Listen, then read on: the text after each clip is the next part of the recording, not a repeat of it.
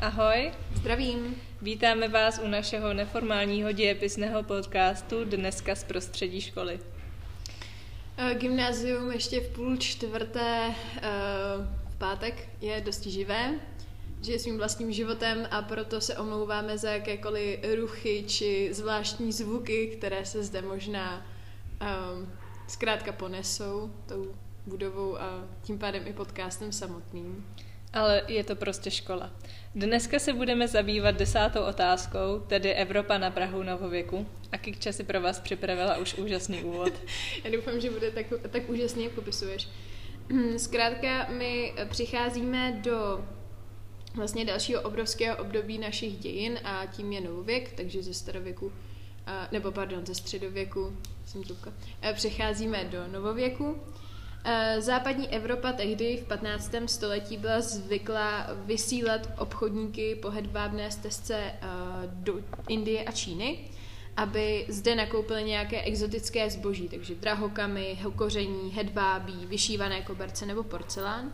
Jenže vzhledem k tomu, že byzantská říše e, pod vlivem Turků slábla a tak vlastně zahrazovala e, tu hedvábnou stezku a odřízla tak celý vlastně západ od e, cest do té Indie a Čína, Číny, e, tak vlastně si tě, tehdejší vládci museli e, nějak poradit a tím způsobem, že se začala, nebo začaly se vlastně um, jako vyplouvat uh, na mořské plochy, snažili se objevovat nové světy. Uh, proto se za začátek novověku považuje uh, objev nového světa Krištofem Kolumbem v roce 1492. Eh, Vzhledem k tomu, že nejen technika, ale samotná společnost se vlastně posouvá dopředu, eh, tak zde vzniká nové, nový životní styl, eh, také, nov, také nový typ architektury, eh, jimiž jsou humanismus a renesance, eh, který, nebo oba tyto směry vlastně eh, nějak prosazují zájem o toho člověka samotného, Eh, zase se ta společnost odchyluje od toho Boha a, a tak dále.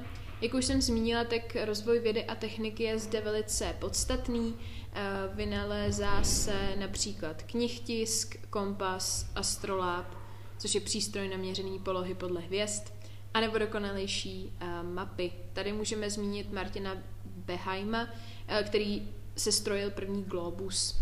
Eh, Jinak, co se zámořských objevů týče, tak v tomto směru vedou nejvíce čtyři velmoci té doby a tím je Portugalsko, Španělsko, Anglie a Nizozemí.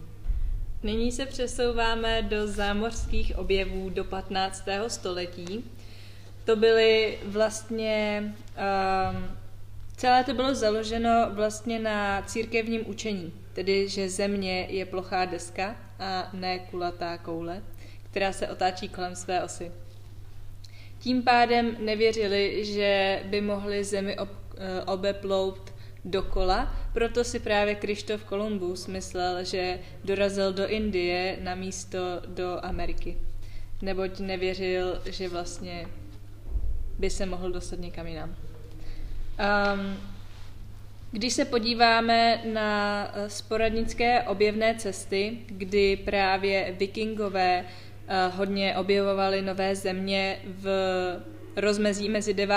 a 10. stoletím, anebo poté Marco Polo, který vlastně eh, objevoval Čínu ve 13. století, tak tehdy jezdili bez navigačních pomůcek a proto se neodvažovali na širé moře. Dálkový obchod se právě uh, putoval a rozváděl pouze po pevnině, a to hlavně s Indií a Čínou, kde bylo luxusní zboží, v té době hlavně koření. A zprostředkovávali to právě Benátky a například třeba Janov, kde byli arabští, nebo jakoby, uh, a tím se vlastně také zabývali i arabští kupci. Evropské doly se vyčerpávaly a tím pádem e, rostla měna nebo spíše uh, ta cena té měny a celkově peněžní vztahy. A bylo potřeba uh, hledat nové zdroje zlata a stříbra, aby to zůstalo tak nějak ve stálé rovině a nevz, nevzrůstala vlna inflace. No a v roce 1453 přichází dobytí Konstantinopole Turky a tím se otevřela cesta do Evropy.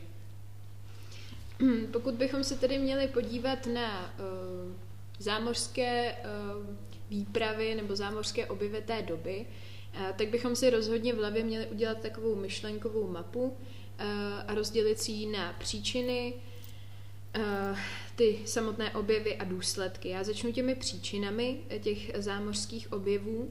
Pokud se podíváme na současnou Evropu, tak eh, přestože za sebou měla několik nespočet morových ran, tak už si můžeme všimnout, že tento kontinent je velice přelidněný.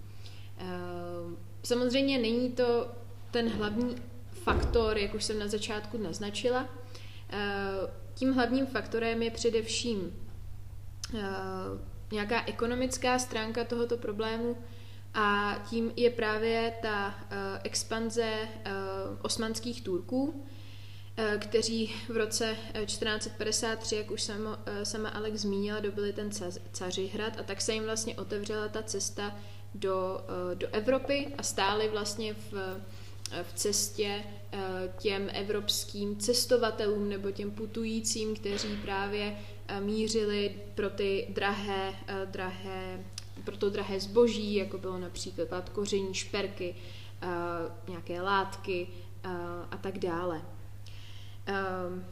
S tím právě i s tímto důvodem, s tou expanzí osmanských Turků, tady vlastně souvisí i nedostatek drahých kovů.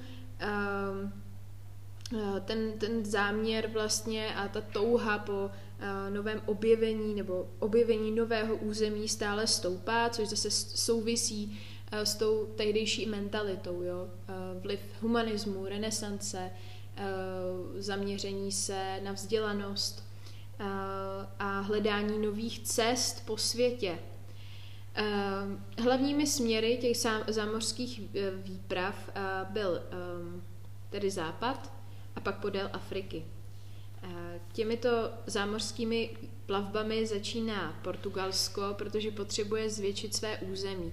My už třeba z moderních dějin víme, že právě to, ten uh, nenasycený jako imperialismus nebo kolonialismus vlastně rozpoutal jednu z největších váleč, jeden z největších válečných konfliktů a vlastně tato potřeba rozšiřovat se a uh, nějakým způsobem rozšiřovat své vědění a věřit mu, vlastně začal právě na Prahu novověku, okolo toho roku 1492.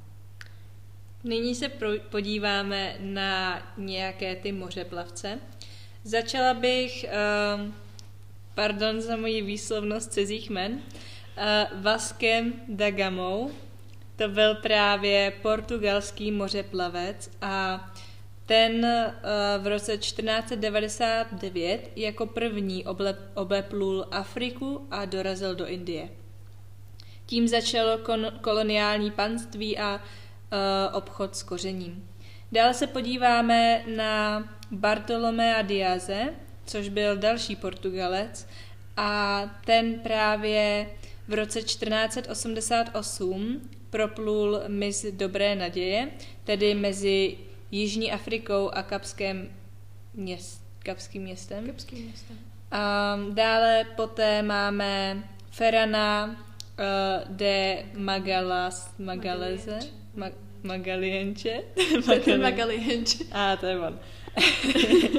to byl další Portugalec, který v roce 1519 jako první obeplul svět a potvrdil jeho kulatost.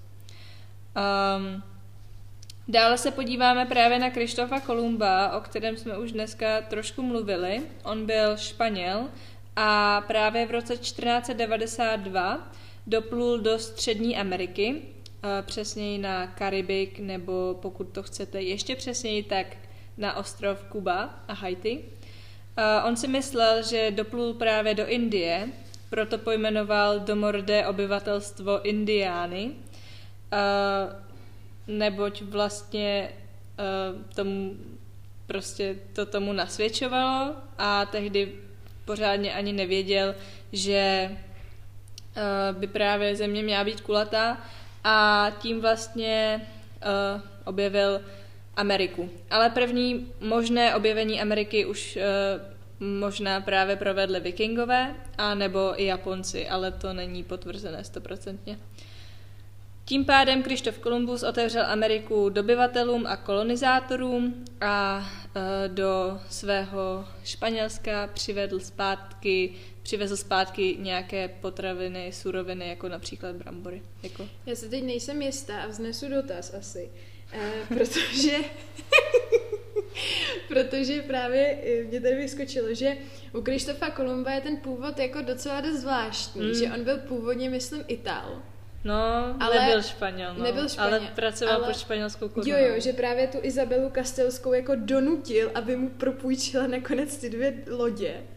A tu, do, dokonce tu třetí si musel najít sám, Aha. protože u ní vlastně nikdo nevěřil. Ne, to ne, no. Ale no, tak mu asi, pak mu asi, promiň, pak mu asi Izabela Kastelská byla moc vděčná, no. Tak promiň, že do toho skáču, to je ne, ne, to mě nevadí, ale já jsem ráda za tvoje dodatky, ale když tak nad tím teď přemýšlím, tak uh, já si myslím, že měla důvod mu nevěřit, když nedojela ani do té Indie. Jako jo, určitě, určitě, to jako toho není sporu. Ale máš pravdu, máš pravdu. Kastelskou je to ještě hodně zajímavý, je to zajímavý. obyvatelstvo Španělska, tak, ale to, to je už na jindy. To, to je, no, k tomu se možná dostaneme. Možná, jo. Dále se podíváme na Amerika Vespucciho. Toho možná znáte. Byl to španělský mořeplavec a on právě také jakoby teoreticky objevil nový svět neboli Ameriku a po něm je právě Amerika pojmenovaná. Pokud se podíváte na jeho křesní jméno Amerigo, Amerika, no trošku se to podobá, nemyslíte? Dále zde máme Francise Drakea, byl to anglický mořeplavec, také e, by se mu mohlo říkat pirát. A on právě v roce 1577 doplul do Severní Ameriky. Tady ještě možná bych ráda zvýraznila, že právě toho samotného Francise Drakea si, nebo zkrátka podporovala, ač to byl pirát, samotná královna Alžběta. Mm-hmm. A dokonce právě on okrádal španělské lodě. A, ah, no, no tak to, konkurence. No, to bylo jako... no. A nakonec zde máme francouzského mořeplavce Jacques Cartiera, který v roce 1534 doplul do Kanady přes řeku svatého Bavřince. O tom jste se možná už učili. Já se o tom učila například v semináři angličti, angličtiny. Na ten já nechodím, takže vůbec nevím. já vím, já o něm už něco vím. to je dobře. Uh, tak jo, byli jsme vlastně u příčin, u nějakého jakéhosi průběhu, známe nějaká, nějakých pár jmen, která si musíme zkrátka zapamatovat a teď přejdeme k těm důsledkům samotných zámořských objevů. Tak, eh, aby lodě měly odkud vyplouvat, museli ti králové a vlastně vládci těch jednotlivých velmocí postavit různé přístavy, takže vznikala, vznikala přístavní města, odkud právě vyplouvaly ty obrovské výpravy do neznáma. Co se týče obchodu, tak ten samozřejmě logicky velice kvetl. Z Ameriky se nám poprvé dostaly brambory, které se zpočátku prodávaly dokonce v lékárnách. Pak také rajčata, kukuřice, bavlna, tabák a čokoláda. Když si to tak jako zrekapitulujeme a popřemýšlíme nad tím, tak většinu těchto surovin vlastně používá dnes celý svět, takže se to těm mořeplavcům skutečně povedlo. Začaly vznikat i všelijaké mapy, které se snažily popsat země co nejdetailněji. Ovšem najdeme zde třeba i nějaké umělecké mapy z 16. století, které nejsou úplně přesné, jsou to spíš dnešní, z dnešního pohledu eh, spíše nějaká umělecká díla, ale většina z nich se skutečně snažila o to detailní popsání těch daných zemí. Ehm, Vzhledem k tomu, že, eh, nebo, že se objevovaly nová místa, tak eh, bylo jasně potvrzené, že zemní koule je skutečně koule. A tak Martin eh, Beheim vytvořil ten první globus, už opakuji. Eh, celkově se tedy zlepšuje ekonomické postavení Evropy a životní úroveň obyvatel. Eh, ta Evropa se po objevech v 16. století začíná jako přesycovat a je vlastně nadspaná tím dostatkem zlatých kovů a velkých zásob, takže může klesat hodnota, uh, hodnota zlata a uh, což má vlastně negativní důsledky uh, v tom směru, že to ovlivňuje všechny ty vrstvy, zejména ty slabé. No a samozřejmě narůstá zahraniční obchod. Ruku s tím jde i rozvoj kapitalismu. Rodí se takzvaný uh, atlantický trouhelník, což byl pravidelný obchod mezi souča- zúčastněnými kontinenty. Těmi kontinenty byly, byla Evropa, Amerika, Afrika. Evropané dováží do Afriky suroviny, především alkohol a zbraně, a uplácí tím nějaké náčelníky těch če- eh, černých kmenů. Eh, teď jsem to nazvala dost rasisticky, omlouvám se, řeknu tedy tamních domorodců.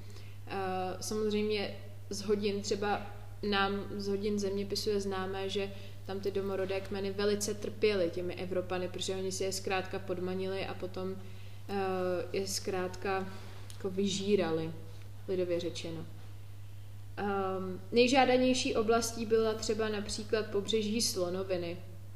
Ale to si asi úplně nemusíme pamatovat. Uh, začíná nebo rodí se zde počátek uh, samotného otroctví, protože se zde začíná obchodovat v úvozovkách s černým masem, ať už mluvíme o Africe nebo Americe. Nej, uh, otroci se nejčastěji vozili do oblasti dnešní Brazílie, aby tam vlastně pracovali a obdělávali půdu a schraňovali ty jednotlivé suroviny, které se pak odvážely do Evropy. Pokud bychom mluvili o nějakých technických pokrocích, tak zde samozřejmě můžeme zmínit nové pomůcky, nějaký kompas, nebo se stavili nové lepší lodě, bytelnější. A pak tu můžeme hledat třeba nějaké i politické důsledky. To, že vlastně Eh, Španělsko a Portugalsko mezi sebou uzavírá uzavírá tu smlouvu, kterou, které mi teď vypadl ten název. Ano, už vím, smlouva u uh, Torde Silas, omlouvám se, jestli to říkám špatně, s velkou pravděpodobností, ano, která, která byla uzavřena v roce 1494. A právě tato smlouva mezi Španělskem a Portugalskem určila, jaké sféry uh, vlivu ten, to, ty země budou mít, co se týče té, té, té, těch kolonií. Jo? Uh, takže Španělsko bude mít západ a Portugalsko bude mít východ. Tak se to domluvilo. Například, co se týče toho Španělska, tak můžeme třeba zmínit Kanárské ostrovy, u Portugalska například Gvineu a území podél afrického pobřeží. A ta smlouva se pak předělávala někdy v 16. století na začátku a jinak třeba eh, Španělsko a Portugalsko se pak následně roku 1640 stává personální unii. Ale to bychom asi dost předbíhali. Tak a když se teď posuneme k bližšímu nahlédnutí do celkového obohacování eh, zemí, tak se můžeme podívat, že vlastně například v Evropě ten příliv drahých kovů zvýšil právě inflaci, kdy ho, klesla hodnota peněz a nastal růst cen zboží. Dále potom také, tohle už není úplně obohacování, ale byly přineseny nové nemoce. Například v Americe to pak byla chřipka, neštovice, spalničky a v Evropě například syfilis.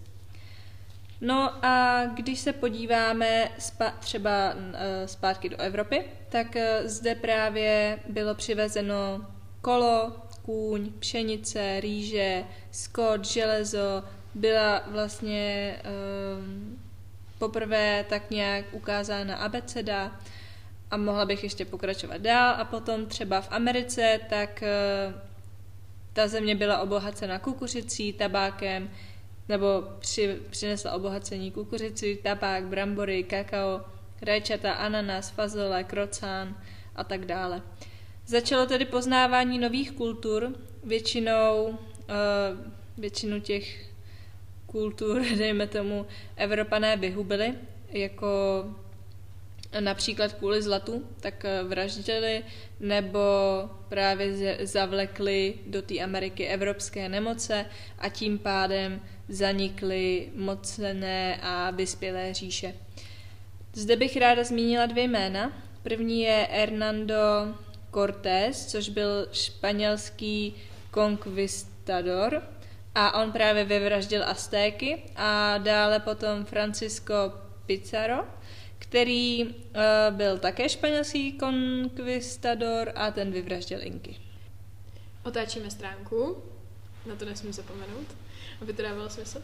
A míříme uh, k příčinám průběhu a významu reformace v Evropě. Uh, abychom to nějak uvedli, tak vzhledem k tomu, že celý svět se zbláznil a začal výjíždět na ta rozsáhlá moře a, a objevovat nové světy, a, tak se samozřejmě změnilo i myšlení a nálada ve společnosti. Člověk najednou přestal se zaměřovat na, tu, na, na toho Boha jako takového, upozadil ho a začal se více vlastně zaměřovat na sebe, na svůj mysl. A vzhledem k tomu, že ta víra byla velice podporovaná tehdy dříve, vlastně před zámořskými objevy, a i v té době částečně eh, byla ta víra odpo- eh, podporována církví jako takovou, tak samozřejmě logicky církvi se to úplně nelíbilo, že je měšťané kritizovali třeba například za to, že církev je skažená a zkostnatělá, že vlastní třetinu veškeré půdy, vybrala si desetiprocentní daně které se nazývaly desátky a ještě si nechala platit za odpustky, které jakoby měly odvolat hříchy těch hříšníků a stavila si nové chrámy a kostely například v Římě. A proto nám vlastně půjčí v té eh, společnosti velká míra nespokojenosti s tou hamižnou a mocnou církví a ti lidé si, zač- si začali um, nebo se snažili, si, zač, eh, si, si, si snažili obnovovat uh, ty staré ideály uh, pokory, o, kte, o nich se právě psalo v Bibli. Uh, obecné cíle té takzvané reformace, neboli můžeme říct v úvozovkách renesance v náboženství, Kdybychom se pídili ještě po tom významu reformace jako takové, tak tam toto slovo můžeme označit jako, nebo ten proces můžeme označit jako celou tu snahu o návrat, od, od, od, eh, od návratu vlastně od církve k víře. Jo. Eh, obecné cíl, cíle té reformace. Tak mluvíme zde třeba o laickému výkladu té Bible. Dosud se, dosud se tak zde proběhl technický střih kvůli hlasitému francouzskému zvonění. Pokračujeme. U těch obecných cílů já jsem zmiňovala tu Bibli. To znamená, že se začala Bible překládat do takového toho jednoduchého jazyka, jo? třeba jednoduché Němčiny. Bible by byla třeba latinsky, nebo ten výklad byl latinsky, ale většinová společnost tomu zkrátka nemohla rozumět, protože latinský nikdo nenaučil. A proto se začíná vlastně uh, překládat ta Bible, uh, začínají ty, ty, ty laické výklady a tak dále. Uh, velice se lpělo na dodržování křesťanské morálky, tedy desatera. Pak se snažili vlastně ti, ti lidé odstraňovat tu světskou vládu církve, že by neměla zasahovat do politiky, neměla by vlastnit majetky a tak dále. A pak také měla, také s tím souvisí, já už jsem zmínila, že by měli zkrátka vyřešit ty majetkové problémy s tou církví. Eh, pokud bychom mluvili o eh, reformách obecně, tak bych ještě chtěla zmínit eh, dva pojmy, se kterými bychom se mohli možná jako setkat. Tady by to byl třeba konciliarismus, což znamenalo nejvyšší rozhodovací moc má koncil, stojí nad ním papež a přebírá jeho funkci. A pak tu máme papalismus, což je proud, který říká, že papež je nejvyšším představitelem církve a má vydávat zásadní rozhodnutí a závazná pravidla. E, proti tomu právě šly hodně protestantské církve. A když už jsme zrovna u nich, tak bych ráda zmínila právě tu pro, jednu z protestantských církví v Německu. Tam určitě bychom měli znát kněze Martina Lutera, od něhož právě se pojmenovalo to nové protestantské hnutí, vlastně reformovaná církev luteránství, které v Německu na začátku 16. století vzniklo. Kvůli, nebo kvůli té cenové revoluci a utlačování poddaných všeobecně začaly ty revoluční nálady v Německu stoupat. Jistý kněz Martin Luther z Wittenbergu začal veřejně vystupovat proti chamtivosti církve. V roce 1517, když vlastně do města dorazili prodavači odpustků. Samotný Luther přeložil Bibli do Němčiny, o tom jsem vlastně mluvila v těch obecných cívích, a jedním zdrojem víry a nebo pardon, jedním zdrojem víry právě tu Bibli prohlásil a díky vynálezu knih tisku t- tento překlad mohl šířit. Jo? Všechno se to tady krásně spojuje. Um, je dobré si uvědomit, že uh, přestože ty znaky, které možná vidíme u toho Lutera a obecně u té reformace jako takové, tak nesmíme považovat uh, husity za protestanty, jelikož se jen snažili církev zlepšit, ale nechtěli ji opustit. Jo, tady je ten hlavní rozdíl. Husité se snažili zlepšit církev, jo, ale ty reformované, to reformované hnutí dokonce chtělo odpustit, eh, opustit a založit si vlastní, lepší, eh, ryzejší a pokornější církev. Zpět k Lutherovi. Eh, Luther vyvěsil takzvaných 95 tezí proti proti odpustkům a když mu přišla od papeže Bula se vzkazem, aby neprovokoval a veřejně spálil, za což si zasloužil kladbu. Samozřejmě e, asi kladba víme, co znamená, jenom to zmíním, že to znamená, že nesmí sloužit mši ani žádné jiné bohoslužby. E, ovšem Luther se samozřejmě bránil, ale své spisy Eh, jeho spisy bohužel byly, eh, byly spáleny. Eh, pokud bychom měli ještě zmínit nebo rozebrat těch 95 tezí, tak zde můžeme mluvit o neuznávání církevních řádů, osobní, o osobní víře pro každého, tedy takovéto vedení proti celibátu a kritizoval zde odpustky a svatokupectví a jasně prohlásil, že hlavou církve má být samotný Bůh, nikoli papež. Jak už jsem zmínila, tak velice zdůrazňoval překlad Bible.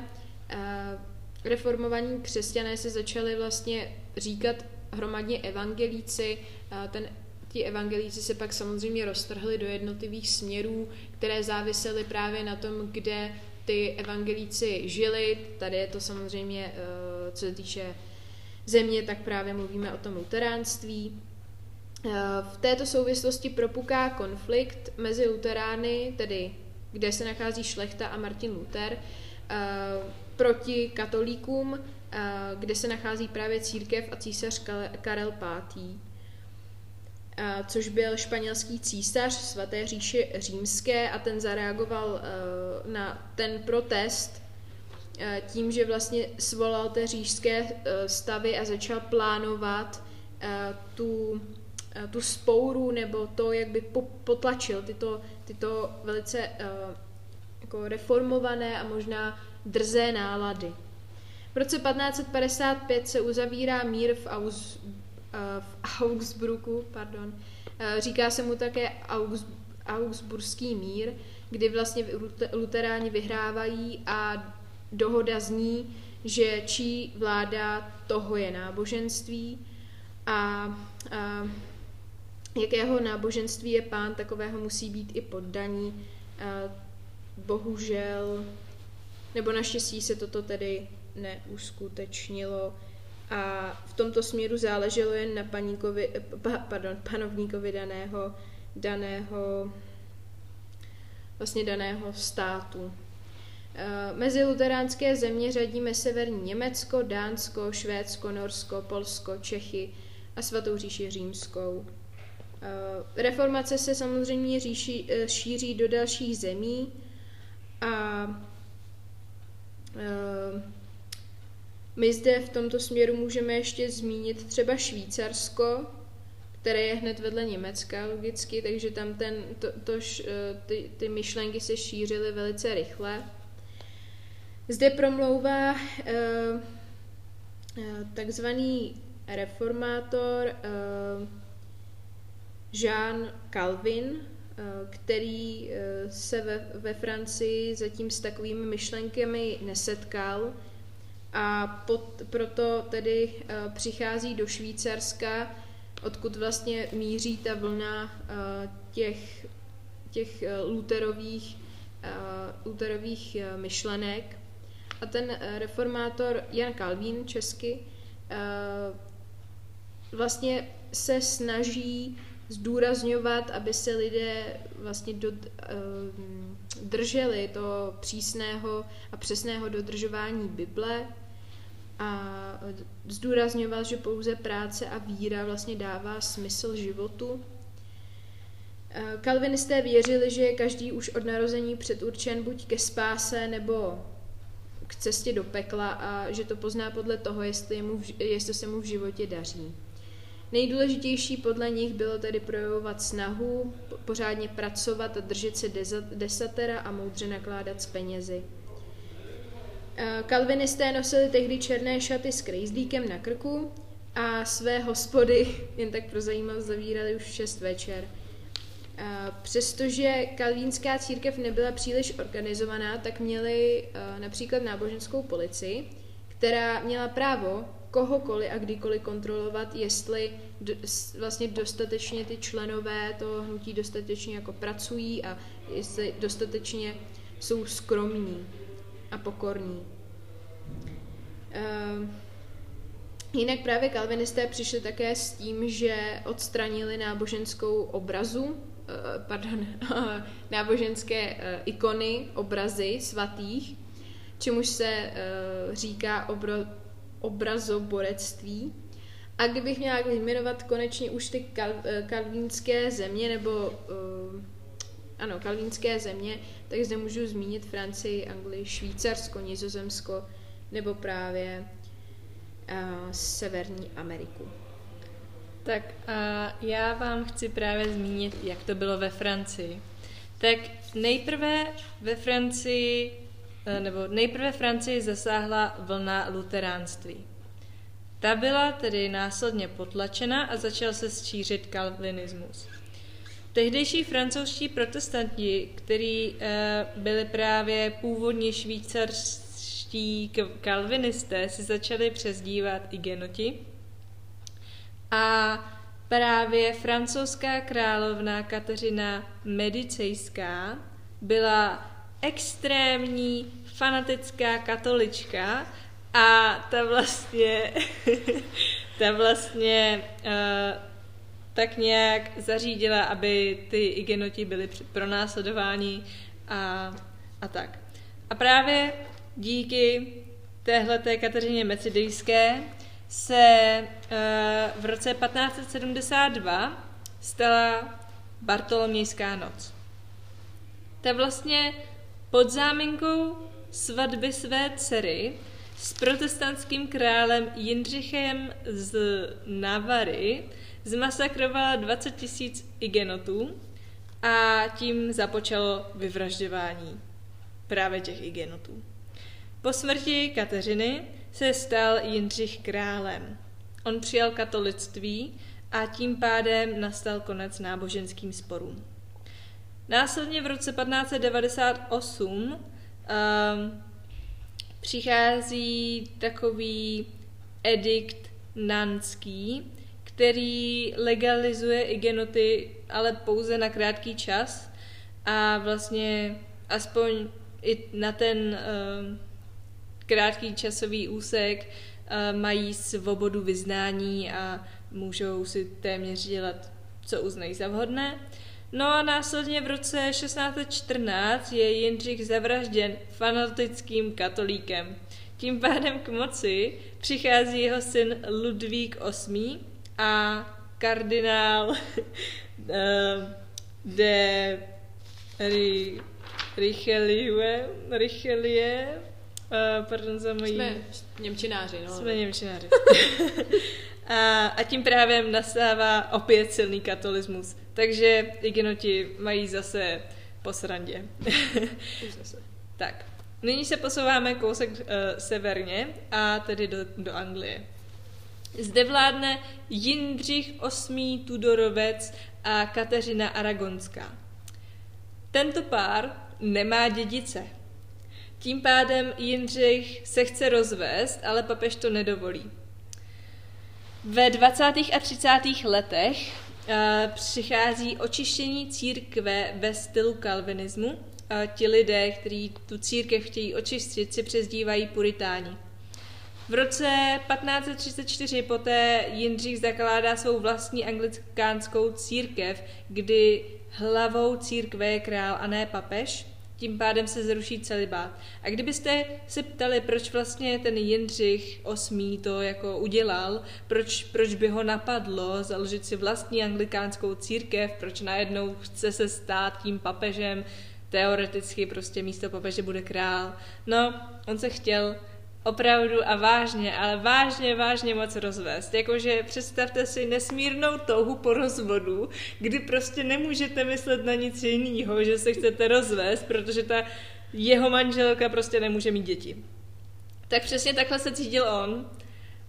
A jelikož ten papež mu to nechtěl dovolit, tak si řekl, hele, já s tím musím něco udělat. Já se chci rozvíst prostě, tohle to mě vůbec nenaplňuje, já chci ten rozvod a uh, No, tak prostě papež je jakoby sesadil z jeho pomyslného papežského trůnu a nasadil tam sebe a potom si sám sobě dovolil se rozvést a rozvedl se. Tak, no, eh, jak si asi myslíte, tak eh, eh, Jindřich měl spoustu odpůrců, co se, nebo takhle, Jindřich byl velký odpůrce Luterovy teorie. No, vůbec ji nezastával. Vůbec luteránství mu bylo proti srsti a jenom s tím slovem přijdete do jedné místnosti a začnete tam mluvit o luteránství, můžete se vsadit, že si posedíte ve vězení. Tak, a měl další ženy? Ano, měl. Poté, co se rozvedl, tak si dovolil se vzít další.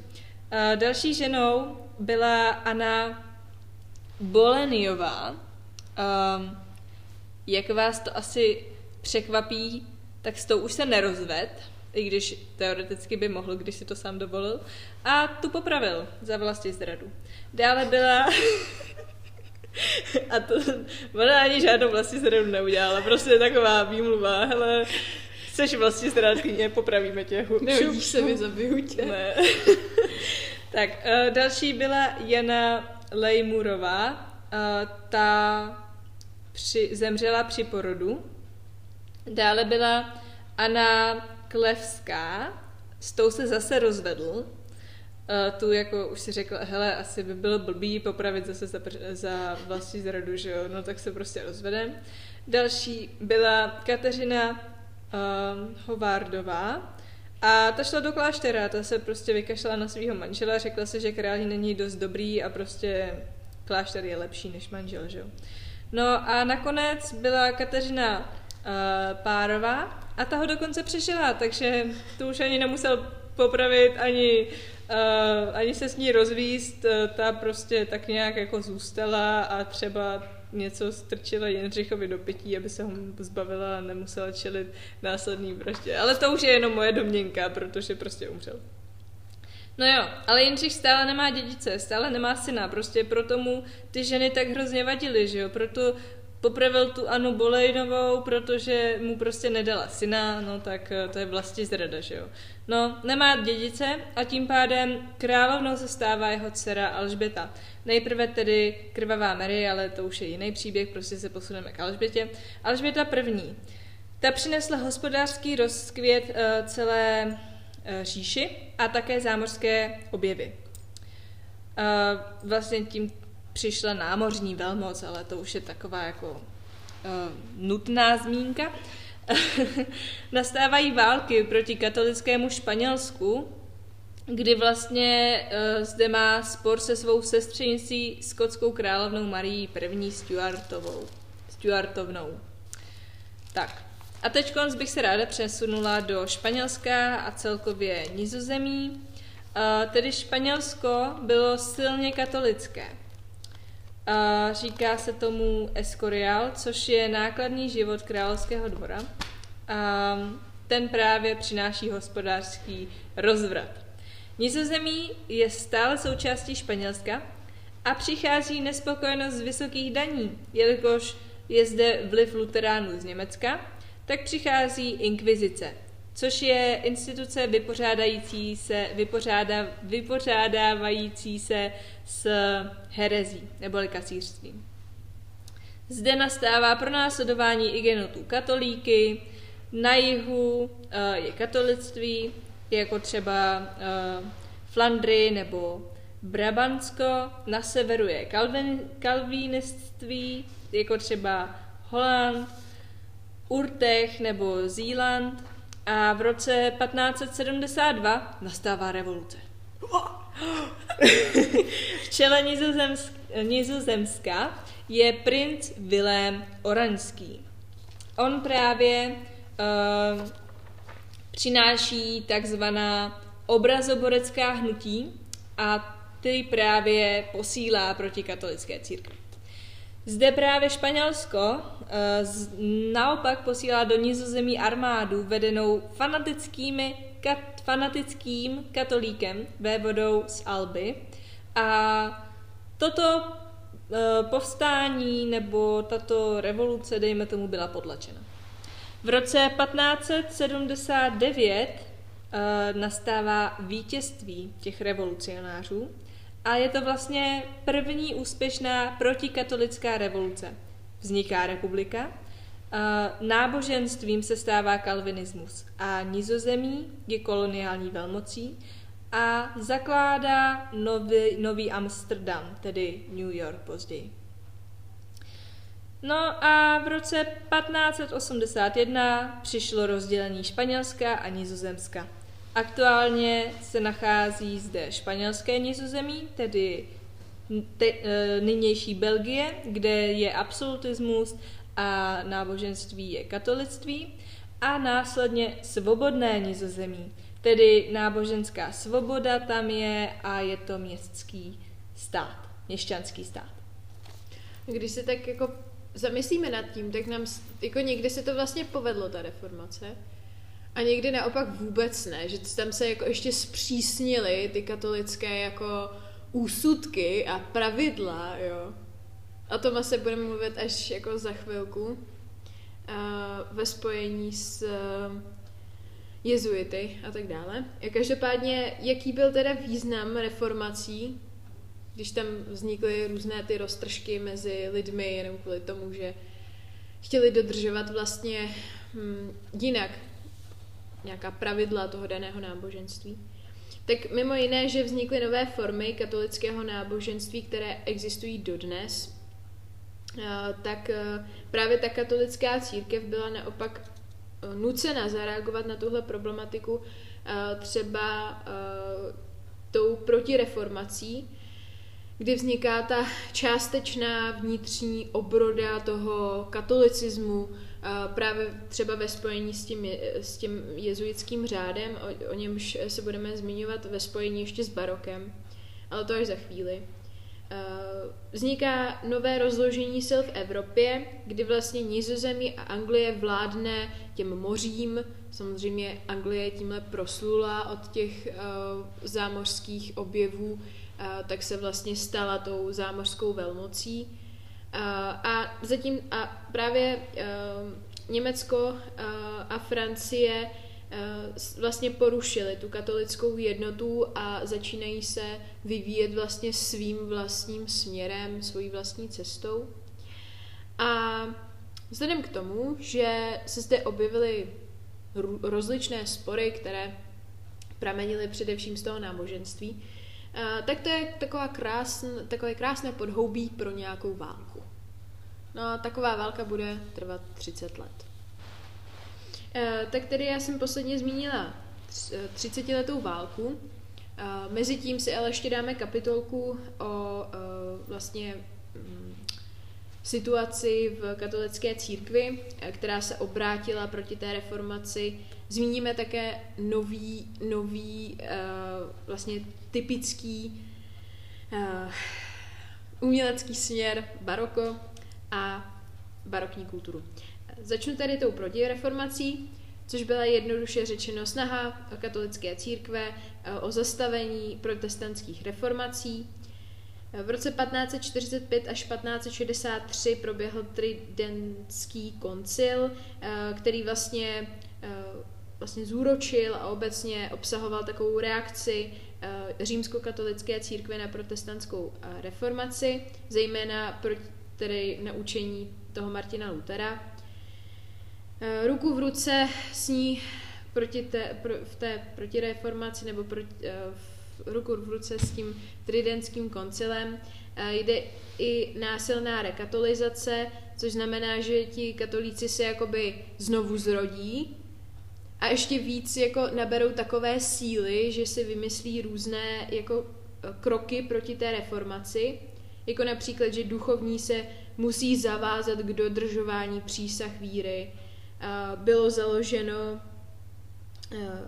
bylo založeno tovarištvo Ježíšovo, tedy jezuité, kteří se snažili zdůrazňovat nejen vzdělání samotných členů, až teda po vojenskou organizaci, ale také v, té, v této skupině neexistovala demokracie ani debaty o tom, že by vůbec mohl existovat jako jiný přístup k samotné víře. Prostě víra byla taková, jaká, jak psala katolická církev, jiná možnost nebyla, buďte rádi, že vzděláváme vaše děti a tečka. Cílem skupinami, ne, cílovými skupinami těch jezuitů byla právě šlechta, protože od nich měla finance a e, samozřejmě ještě e, cílili na děti, protože ty mohly vzdělávat a v nich viděli tu budoucnost.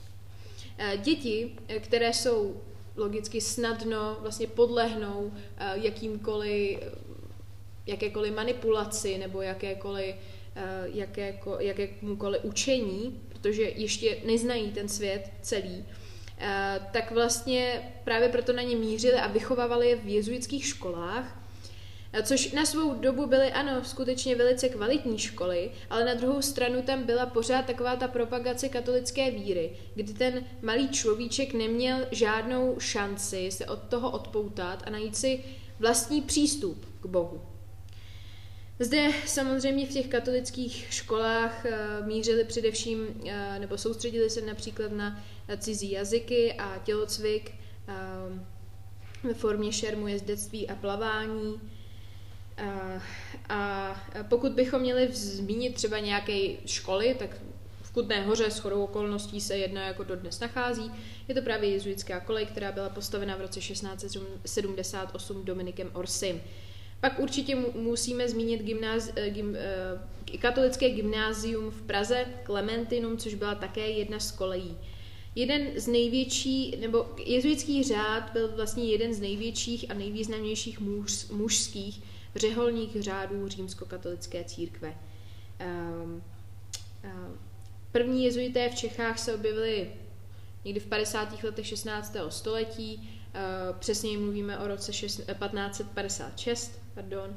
V roce 1582 vlastně zdůraznili podstatu gregoriánského kalendáře, zavedli ho a v tomhle směru zase vzniká nový umělecký směr, protože v rámci umění můžete ukazovat různé názory a můžete i něco propagovat. A v tomto směru právě katolická církev eh, propagovala ten svůj přístup k Bohu. Ano, a mluvíme právě o baroku. Když se na to tak podíváme, tak baroko vlastně byla taková perla nepravidelného tvaru. A tvary tam opravdu pravidelné úplně nebyly tak jako to bylo předtím. A právě když se podíváme na to, v jaké asi tak době baroko ovlivňovalo celou Evropu, tak to bylo právě 17. a 18. století. Do všech těch uměleckých a životních projevů byla vlastně zavedena hodně architektura, celkové výtvarné umění, literatura, divadlo a nebo také hudba. Bylo zde byl zde hodně kladen důraz právě na tu vizuální stránku. Byla zapotřebí ta okázalost, zdobnost, barevnost, netradičnost. Hodně se uh, používalo zlacení a jasné tvary. Uh, celé to bylo takové jakoby celostní umění, že vlastně například malba napodobených stavebních prvků, kde vlastně hodně používali právě ty klenby nebo žebra. Když se podíváte, tak uh, to právě na, například ta žebra byla napodobení, napodobení na lidských žeber a tak. Celé to bylo takové hodně symetrické, uh, vyklenuté, a duté. bylo to také zaobaleno, právě zaobaleno, proto to bylo duté. Dále zde byly nadsazené proporce nebo třeba perspektiva a pohyb. Už to nebylo, že vlastně na tom obrazu stojí člověk v jedné poloze, ale už se dokonce jakoby teoreticky nějakým způsobem hýbal. Barokní stavby byly určeny k obcházení, tudíž tam byly různé ochozy, a prostě možnosti často hodně do kulata se stavilo. Byla zde právě snaha o tu zbožnost, jak už Kiki říkala, tak právě katolická církev brala baroko jako reklamu. Takže se vlastně sochy a portréty zobrazovaly e, s výrazy vytržení a častými náměty byly právě mučedníci. Zde byla hodně dávána snaha o ten kontrast, jako například dobro a zlo, Bůh a ďábel, utrpení a vykoupení. Byl to taková útěcha pro prostý lid v době 30-leté války, že tam viděli právě i tu dobrou, i tu zlou stránku, že i když teď právě probíhá ta válka, což je to zlo, tak nastane dobro. Třeba právě při víře v Boha. Zmínila bych eh, Jana Blažeje Santýnyho Aikla, a nebo Františka Maximiliána Kaňka. Já jsem si ještě vzpomněla na takový detail. Um, my si možná baroko vybavíme, nebo při baroku si hned vybavíme takové toho, takové to, takového toho baculatého andělíčka, kterému se v italštině říká puto. Tak to jsem si jenom vzpomněla, že možná by nám to pomohlo jako vybavit si nějaké ty uh, detaily, co se týče baroka. Pak uh, bych ráda ještě zmínila třeba hudbu, protože se začaly užívat hodně varhany, moderní housle a violy a zač- nebo tvořili skle- skladatelé jako například Johann Sebastian Bach, Antonio Vivaldi, uh, Georg Friedrich Händel a nebo český Josef Myslivěček, o němž byl i v současnosti film. Od, buja, od, od bujarého baroka uh, a od, odplý, od oplývaného umění, já už neumím mluvit, se přesuneme k eh, několikrát zmiňované 30-leté válce v Evropě. Byl to první celoevropský konflikt, který trval skutečně 30 let nepřetržitě. Eh, mluvíme o, vlastně o době od roku 1618 až do roku 1648 a ze začátku šlo vlastně o pokračování potyček mezi katolickými habsburskými císaři a nekatolickými českými stavy, což se ale nakonec jako rozrostlo do celé Evropy a ty problémy už e, vlastně ruku v ruce s tím, že začaly už ty náboženské spory mezi katolíky protestanty, Eh, což se především umocňovalo, že vlastně Habsburkové byli katolíci, všichni ostatní byli protestanti a nikdo prostě nechtěl ustoupit ze svých požadavků, tak tím více to vlastně rozrostlo, rozmíchal se ten konflikt a uh, záminka právě toho, toho uh, nábo, nebo té války měla být, mělo být to náboženství, avšak už v té době to byla právě politická situace, kdy uh, se velice obchodovalo eh, v Balackém moři a Habsburkové se strašně rozpínali, což všem okolo samozřejmě lezlo na nervy, že jo. 25. Pardon, 23. května roku 1618 probíhá druhá pražská defenestrace, což znamená to vyoknění, takže vlastně vyhazujeme, eh, když vlastně kalešníci vyhazují z oken Pražského hradu katolické a habsburské místo držící. A vlastně tím tak nějak jako začíná ten celý konflikt 30-leté války. Ano, teď se posouváme do fází těch vá- té války. Takže vám tady povím o různých bojích. Začneme uh, českou válkou, která probíhala od roku 1618 do roku 1620. Zde právě v roce 1617 nastalo zvolení Ferdinanda II. králem, to byl katolík. On nedodržoval Rudolfův majestát, tedy že katolíci útočí na nekatolíky. Tím pádem to byl velký problém a nastává takové české stavovské povstání, tedy právě ta defenestrace, kdy Ferdinand II. Eh, je sesazen českými stavy a na trůn nastupuje Friedrich Falcký. Právě tam se dostáváme do takové bitvy, která v našem životě byla zmíněná už tolikrát, že prostě tam někde v tom mozku musí být zafixována a to je bitva na Bílé hoře. Byla právě 8. listopadu 1620 a zde Habsburci vyhrávají. Tím pádem nastává útěk, Frid, útěk Friedricha Falckého a také nastává první vlna nekatolických emigrantů, kdy Ferdinand II a právě na tom trůnu nastolil tu rekatolizaci. Další válkou je válka o Falc.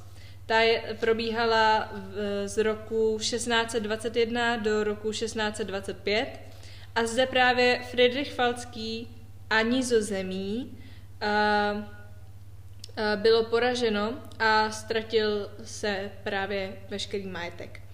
21.6.1621 je taková tak, je takové zvláštní datum, neboť nastává poprava 27 pánů, tedy šlechtici a měšťané Jan Jesenius, Krištof uh, Harant Spolžic a Bezručic a další.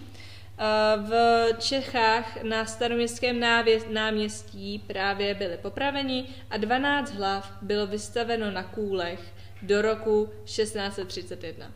Představte si to. Na staroměstském návěstí máte 12 kůlů s hlavama. Je, že to je jako nechutný, ale to přijde Eh, no... Je to, je to hrozný, pardon. Ne, je to, je to vtipný. Já, já, já si to úplně představím, jako já jdu po tom staroměstském náměstí. Teď koukáte na ty krásné pražské památky. Ale no je hlava! hlava. Ona mi vyplácí pohled. No, že by flirtovala. ne, hele, ne, ne, to, to, nesmíme si dělat legraci z historie. To, to, to, to, to, nemů, to nemůžeme, že vůbec, no, jež, vůbec na to nemysli, žádná legrace tohle. Dobře, ale jdeme dál. Um, dále zde máme Dolnosasko-dánskou válku, která probíhala z roku 1625 do roku 1629. Zde právě jsou protestanti, neboli Dánsko, Sasko a Nizozemí, proti katolíkům, což byla Habsburská monarchie. Útok Dánska má na starost král Kristián IV. proti Albrechtu z Waldsteina. To byla katolická liga. Vidíte to? I fotbal v té době byl. Nebo jako liga. Byla to krásná katolická liga, určitě byste do ní všichni šli. Zde právě uh, je opětované dobytí severního území říše uh, císařskými vojsky právě té katolické ligy. Takže katolická liga docela bere za ránu. Dále zde máme další zmínku roku, tedy 1626. To byla bitva u Desavy a Luteru. Zde nastává právě lubenský mír z Dány.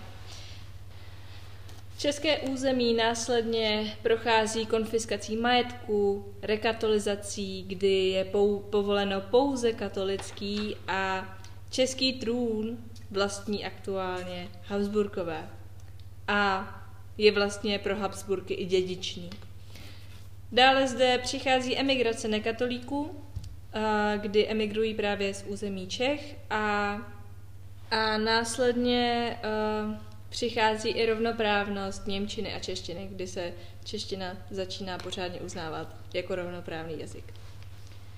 A nyní se posouváme do švédské války, která probíhala z roku 1630 do roku 1635. Zde právě švédský král Gustav II. Adolf se snaží získat přístup k Baltu. A právě zde mu stojí jako konkurent svatá říše neboli Albrecht z Waldsteina.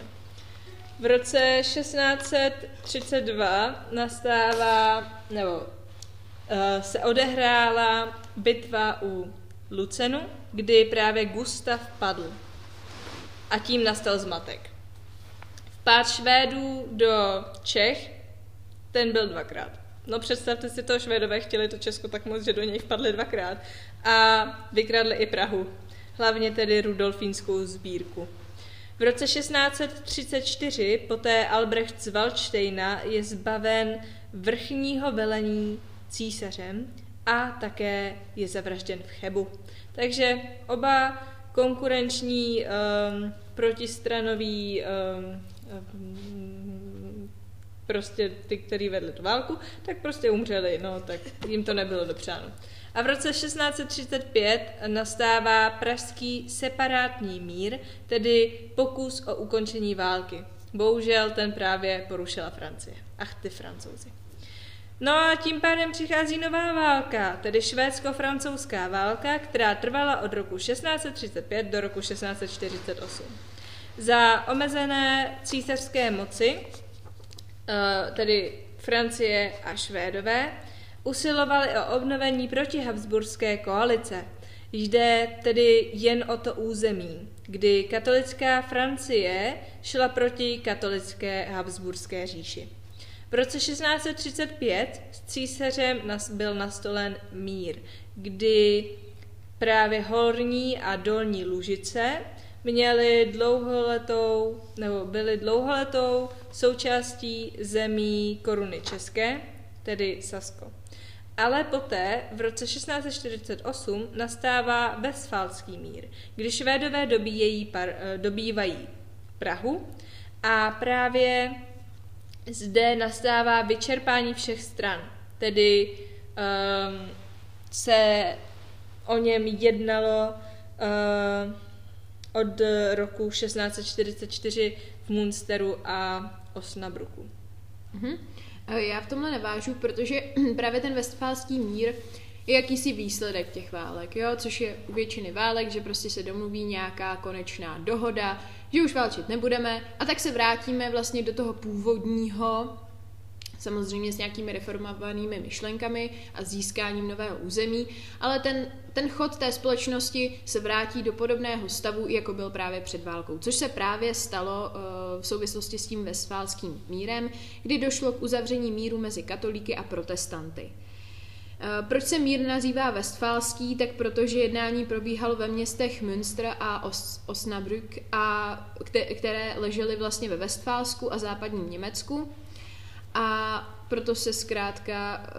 Uh, ale pozor, když se podíváme na mapu uh, historického Westfálska, tak neodpovídá dnešní spolkové zemi Severní Poríní Westfálsko. Tak to je jen takový, taková zajímavost. Uh, Další výsledky těch válek byly například omezení moci císaře, kdy vlastně vládci ve svaté ří, říši římské měli právo zvolit si své vlastní náboženství. Poté samozřejmě byly zavedeny protestantské mše, kdy vlastně dochází k fyzické popravě a hospodářským konfiskacím a likvidaci právě samotné šlechty. Jednotlivé ty mocnosti si rozdělují území mezi vlastně vítěze, nebo ty vítězné mocnosti si rozdělují své území v tomto směru by to právě bylo to Švédsko, které získalo severní Pomořansko, pobřeží tedy Baltského moře, na dnešních hranicích Německa a Polska, pevnosti v ústí Vysly, Odry a Labe a další strategické body kolem Baltu. Což znamenalo, že tento záliv fakticky ovládalo to Švédsko a mohlo si třeba účtovat poplatky za věst cizích lodí. Francie si zase ukousla uh, kus, kousíček ze svaté říše římské a to, je, to byla právě oblast uh, západně od Rýna. Uh, a stává se tak vlastně hlavní evropskou velmocí.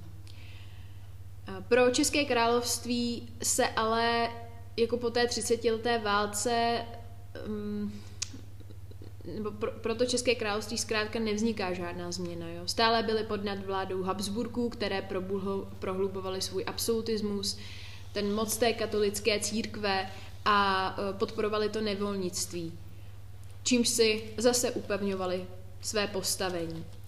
E, po 30-leté válce ubylo velké, velk, velký počet, e, velká část obyvatel Českého království, dokonce se udává, že až o jednu třetinu.